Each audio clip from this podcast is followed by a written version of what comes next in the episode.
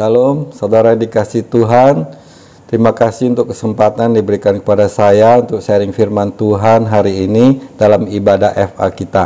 Sebelum mulai ibadah, mari kita terlebih dahulu berdoa. Terima kasih Bapa yang di surga dalam nama Tuhan Yesus kami bersyukur kami boleh hadir di tengah-tengah ibadah ini kami mengundang kehadiranmu Tuhan mengundang kehadiranmu Roh Kudus dalam ibadah FA kami. Kamu memberkati setiap kami mengurapi setiap kami. Biarlah apa yang disampaikan hari ini Tuhan menjadi berkat bagi kami. Terima kasih Tuhan. Dalam nama Tuhan Yesus kami berdoa. Haleluya. Amin. Sharing firman Tuhan hari ini judulnya adalah batu karang yang teguh. Dalam Matius 16 ayat 18 di situ dikatakan dan aku pun berkata kepadamu engkau adalah Petrus dan di atas batu karang ini aku akan mendirikan jemaatku dan alam maut tidak menguasainya.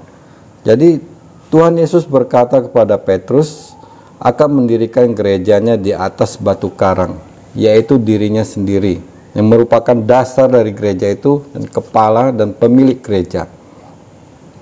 Di dalam versi bahasa Inggris, di situ ditulis, You are Peter, and on this rock I will build my church. Alkitab menyebutkan Tuhan Yesus sebagai batu karang. Dalam 1 Korintus 10 ayat 4 di situ dikatakan dan mereka semua minum minuman rohani yang sama sebab mereka minum dari batu karang rohani yang mengikuti mereka dan batu karang itu ialah Kristus. Dalam di firman Tuhan dikatakan pada waktu itu umat Israel bersama Musa mereka mengalami kekeringan. Mereka tidak ada air untuk diminum sehingga Allah memerintahkan Musa untuk memukul batu karang itu, gunung batu itu sehingga keluar air dan mereka dapat minum seluruh umat Israel. Nah, batu karang itu sendiri yang mengikuti mereka adalah Tuhan Yesus sendiri. Dalam 1 Korintus 13 ayat 11, di, karena tidak ada seorang pun yang dapat meletakkan dasar lain pada dasar yang telah diletakkan, yaitu Yesus Kristus. Jadi dasar yang diletakkan Tuhan Yesus untuk membangun gerejanya adalah batu karang itu sendiri, dirinya sendiri. Pondasinya adalah Tuhan Yesus sendiri. Batu karang itu yang teguh. Nah, dasar iman kita adalah pondasi batu. Batu karang itu yaitu Tuhan Yesus. Jadi uh, daya tahan sebuah bangunan, sebuah rumah dalam menghadapi goncangan itu tidak ditentukan oleh besar kecilnya rumah tidak juga karena keindahannya, tetapi oleh karena dasarnya, karena pondasinya. Pondasinya kuat, rumah itu, bangunan itu akan kuat. Nah, batu karang adalah pondasi dari iman kita pada Tuhan Yesus Kristus. Batu karang itu adalah gambaran tentang batu yang amat sangat keras dan kuat. Batu karang itu banyak terdapat di laut. Itu di saat di lautan, batu karang itu tidak tergoyahkan. Diterjang ombak, gelombang, badai, batu karang itu tetap tenang, tidak bergeser sedikit pun. Bahkan kapal yang besar, apabila melihat batu karang, mereka akan menghindar. Karena bisa-bisa kapal tersebut akan hancur bila menabrak batu karang itu sendiri. Karena batu karang itu merupakan tempat perlindungan yang aman dalam badai sebesar apa pun. Batu karang itu sangat kuat dan sangat keras. Batu karang yang teguh adalah simbol dari kekuatan yang mampu bertahan di dalam gempuran ombak, badai, gelombang. Nah, ombak, badai, gelombang sering dimetaforakan adalah kekuatan yang menghancurkan, kekuatan yang dapat merusak, sehingga terjadi dampak yang negatif dari gelombang tersebut. Di dalam Matius 7 ayat 24 sampai 27 di situ dikatakan ada perumpamaan yang diberitakan oleh Tuhan Yesus ada dua macam dasar bangunan yaitu batu dan pasir. Matius 7 ayat 24 sampai 27. Setiap orang yang mendengar perkataanku ini akan melak dan melakukannya, ia sama dengan orang bijaksana yang mendirikan rumahnya di atas batu. Kemudian turunlah hujan dan datanglah banjir, lalu angin melanda rumah itu. Tetapi rumah itu tidak rubuh sebab didirikan di atas batu. Tetapi setiap orang yang mendengar perkataanku ini dan tidak melakukannya, ia sama dengan orang yang bodoh yang mendirikan rumahnya di atas pasir. Kemudian turunlah hujan dan datanglah banjir, lalu angin melanda rumah itu sehingga rubuhlah rumah itu dan hebatlah kerusakannya. Nah, di sini dikatakan ada dua macam dasar. Yang pertama adalah dasar yang kuat, dasar yang kokoh, yaitu batu. Firman Tuhan di Matius 7 ayat 24 dikatakan, setiap orang yang mendengar perkataanku ini dan melakukannya, ia sama dengan orang yang bijaksana, yang mendirikan rumahnya di atas batu. Nah ini batu adalah pondasi dari rumah yang gambarannya sangat kuat, yang kokoh. Nah di das yang kedua adalah dasar yang tidak kokoh dan tidak kuat, yaitu pasir atau tanah yang keras. Alkitab mengungkapkan bahwa Tuhan Yesus mengingatkan kita bahwa apabila seseorang yang mendengar firman-Nya tetapi ia tidak melakukannya dalam hidupnya, ia sama seperti orang yang bodoh yang mendirikan rumahnya, membangun rumahnya di atas pasir. Pasir itu di saat hujan datang, banjir datang, dia akan terbawa arus dan rumah itu akan roboh karena tidak kuat. Nah, dari eh, firman Tuhan itu ada dua cara berbeda dalam membangun rumah dan hasilnya berbeda juga. Di, ini ada ayat paralel di Lukas 6 ayat 48. Orang yang pertama menggali tanah yang dalam sampai jumpa batu. Di atas batu itu ia mendirikan dasar rumah. Dengan kata lain, ia bekerja keras dengan gigi susah payah. Ada usaha yang keras, bukan dengan mudah jalan pintas untuk atau cara yang gampang untuk mendirikan rumah. Hasilnya rumah itu tahan dari terpaan badai, gelombang, banjir dan angin ribut. Di Lukas 6 ayat 48. Orang yang kedua membangun rumahnya di atas pasir. Di Palestina pasir itu hanya terdapat di tepi laut, sebab itu mungkin maksud dari Matius itu lebih jelas di Lukas 6:9 dikatakan tanah. Dalam bahasa Yunani ge, ge, ge yang berarti tanah. Ia menghindari kerja keras, tak mau susah-susah, tidak menggali tanah yang dalam, sehingga ketika datang hujan, datangnya banjir melanda rumah itu sehingga rumah, itu menjadi rubuh dan hebat kerusakannya. Itu di versi bahasa Inggris juga dikatakan without foundation. Nah, jadi ini ada dua pondasi yang heb, yang kuat satu dengan tidak ada pondasi dalam membangun rumah.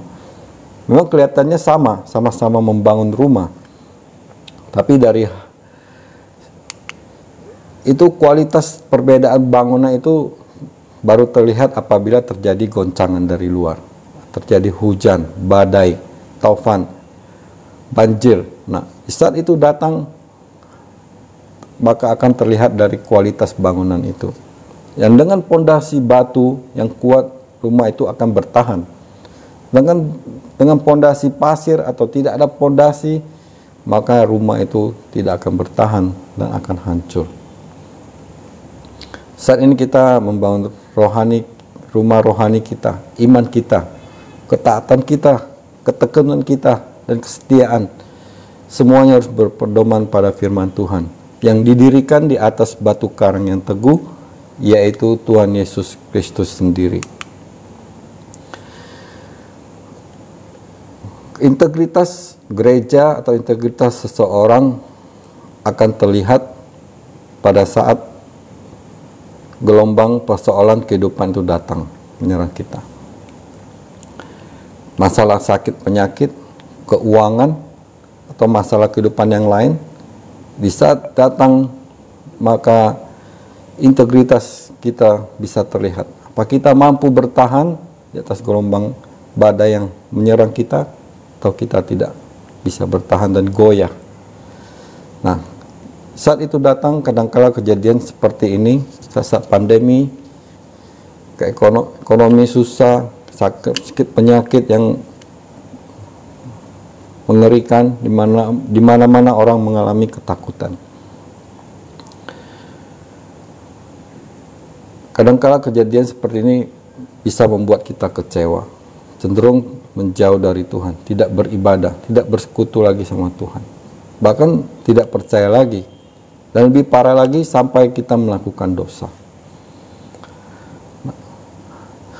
Kenapa ini bisa terjadi? Karena hal karena iman kita kita hanya menggantungkan pengharapan kita pada Tuhan hanya sebatas kita mengharapkan berkat Tuhan, mujizat Tuhan.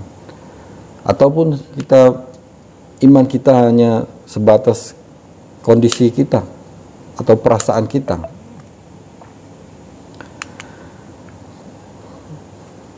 Jadi bagaimana caranya kita dapat memiliki iman yang kuat dalam menghadapi badai gelombang, iman yang teguh seperti batu karang ada dua hal yang akan saya bagikan pada sore hari ini. Yang pertama adalah miliki iman yang walaupun. Miliki iman yang walaupun. Iman yang teguh seperti batu karang adalah iman yang siap menghadapi segala resiko. Walaupun tidak ada mujizat, tidak ada berkat, kita tetap berpaut pada Tuhan Yesus sebagai batu karang yang teguh sebagai contoh, walaupun Nabi Habakuk mengalami pergumulan yang berat dalam hidupnya, dia tetap teguh dalam Tuhan dan tetap bersorak-sorak dalam Tuhan. Habakuk 3 ayat 17 sampai 18.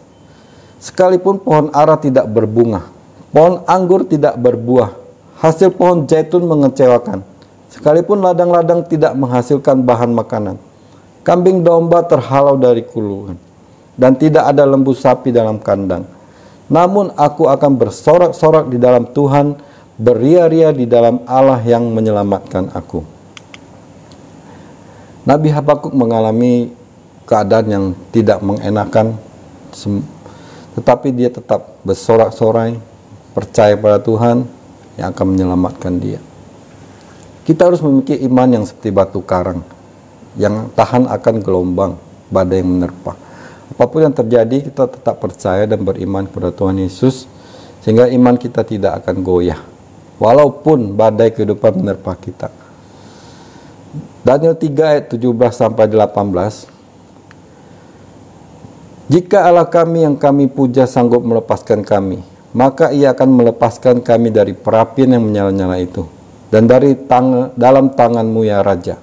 Tetapi seandainya tidak, Hendaklah Tuanku mengetahui ya Raja bahwa kami tidak akan memuja dewa Tuanku dan tidak akan menyembah patung emas yang Tuanku dirikan itu. Kita tahu Daniel dan kawan-kawannya Sadrak, Mesak, Abednego. Mereka dihadapkan perapian yang menyala-nyala. Mereka dipaksa untuk menyembah Raja Nebukadnezar. Tetapi mereka tidak mau dan mereka iman mereka tetap kuat, mereka tetap percaya dan situ dikatakan seandainya tidak, but if not, atau walaupun tidak ditolong, kami tidak akan memuja dewa Tuanku dan tidak akan menyembah patung emas yang Tuanku dirikan itu. Jadi iman yang seperti ini yang Tuhan Yesus mau dia bangun gerejanya di atas batu karang. Ibrani 11 ayat 11 dikatakan karena iman ia yaitu Abraham juga dan Sarah beroleh kekuatan untuk menurunkan anak cucu. Walaupun usianya sudah lewat karena ia menganggap dia yang memberikan janji itu setia. Di sini dikatakan, di sini dikatakan walaupun usianya sudah lewat, sudah lanjut umurnya, Abraham dan Sarah tetap percaya pada Tuhan. Iman mereka tidak goyah sehingga mereka mendapatkan keturunan daripada Tuhan. Kita miliki iman yang walaupun walaupun saat ini ada pandemi, ekon walaupun ekonomi sedang susah, iman kita tidak akan goyah. Karena kita percaya kepada Tuhan Yesus yang menjadi batu karang kita, yang menjadi perlindungan kita. supaya dalam kehidupan ini iman kita tidak goyah menghadapi badai gelombang yang datang. Yang kedua, bagaimana cara agar dasar iman kita kuat dan teguh dalam menghadapi badai gelombang?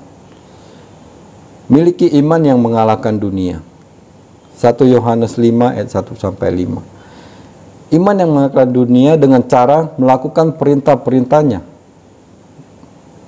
Seperti di Matius tadi dikatakan orang yang dengar dan melakukan perkataanku ia adalah orang yang bijaksana membangun rumah di atas pondasi batu yang kuat. Melakukan perintahnya itu ialah hidup dalam ketaatan dan berpadan dengan firman Tuhan. Dalam ayat 3 dikatakan perintahnya tidak berat. Sebenarnya melakukan perintah Tuhan atau firman Tuhan itu tidak berat. Yang membuatnya berat adalah kita sendiri karena kita tidak percaya kepada Tuhan Yesus dengan benar. Yakobus 2 ayat 22 Iman bekerja sama dengan perbuatan. Ayat 17 Yakobus 2 ayat 17 Jika iman tidak disertai dengan perbuatan maka iman itu pada hakikatnya mati. Jadi ini iman tanpa perbuatan hakikatnya mati. Ini seperti saya contohkan teori dengan praktek. Kita boleh tahu teori, tetapi kita tidak praktek, kita tidak akan bisa. Jadi mari kita mendengarkan firman Tuhan itu bagus karena iman timbul dari pendengaran, pendengaran akan firman Tuhan. Setelah ada iman itu timbul, kita lakukan firman Tuhan itu. Kehidupan kita sehari-hari. Sehingga teori dan praktek itu berjalan bersama-sama. Maka iman itu bekerja sama dengan perbuatan. Sehingga iman kita itu tidak mati. Ada satu kisah di satu Raja-Raja 17 ayat 9 kita sudah tahu tentang janda di Sarfat. Tuhan memerintahkan seorang janda untuk memberi engkau makannya itu Nabi Elia di sini Tuhan berkata kepada Elia pergi ke Sarfat, aku akan memerintahkan seorang janda untuk memberikan engkau makan. Nah, kondisi saat itu terjadi kekeringan, tidak ada hujan. Sehingga keadaan susah seperti janda ini. Pada waktu Nabi Elia datang, Nabi Elia meminta untuk membuat dia makanan. Nah, keadaan janda tersebut dia sedang susah. Bahkan sudah tidak ada makanan lagi. Hanya tinggal tepung dan minyak dan diolah menjadi roti. Dan setelah itu mereka makan tidak ada lagi dan mereka akan mati dikatakan di situ. Jadi Nabi Elia memerintahkan untuk membuatnya kepada dia sendiri. Nah kalau di janda tersebut dia taat dia melakukan firman Tuhan dia membuat roti itu untuk Nabi Elia. Meskipun dia tahu dia kalau dikasih kepada Nabi Elia, dia tidak ada roti untuk makanannya lagi. Bahkan mereka bisa mati. Walaupun dihadapkan keadaan yang seperti itu, janda itu mau melakukan firman Tuhan. Sehingga singkat cerita akhirnya Nabi Elia makan dan Nabi Elia berkata kepada janda itu, tepung dan minyak ini tidak akan habis sampai hujan itu datang, berkat itu datang. Kita percaya Tuhan akan memelihara kehidupan kita. Walaupun saat sedang susah, sedang pandemi, Dia akan memberkati kita.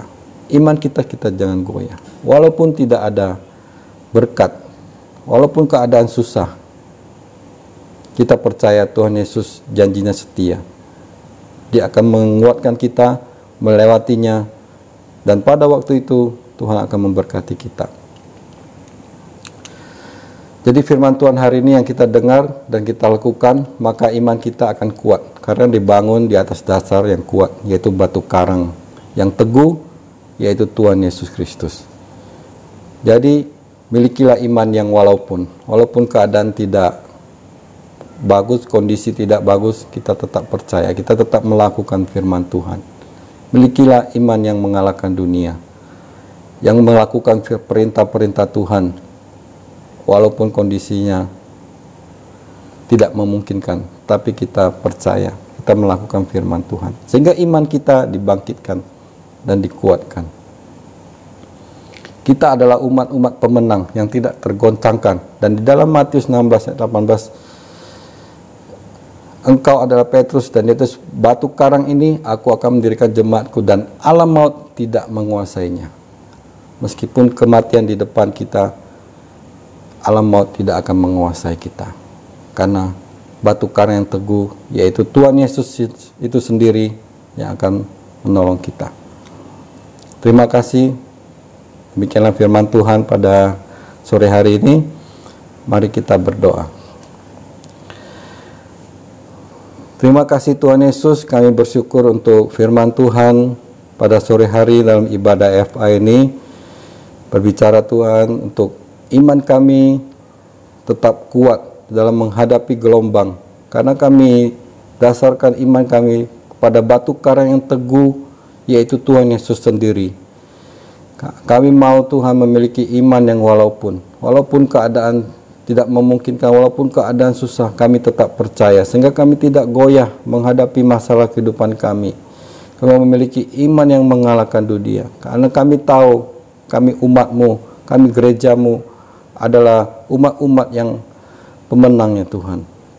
Kami bersyukur Tuhan kami telah selesai untuk ibadah FA ini. Kami mau berdoa Tuhan buat negara kami Indonesia. Kau berkati negara kami, pemimpin kami, biar semuanya boleh melewati pandemi saat ini, melewati ekonomi, krisis ekonomi yang terjadi saat-saat ini. Tuhan berikan hikmat bagi pemimpin kami untuk melakukan tugas dan tanggung jawab mereka, biarlah pandemi ini segera berakhir ya Tuhan. Tuhan berkati gerejamu Tuhan, berkati hamba-hambamu, pemimpin rohani kami, kami berdoa buat gembala pembina kami, Bapak Pendeta R. Bambang Jonan.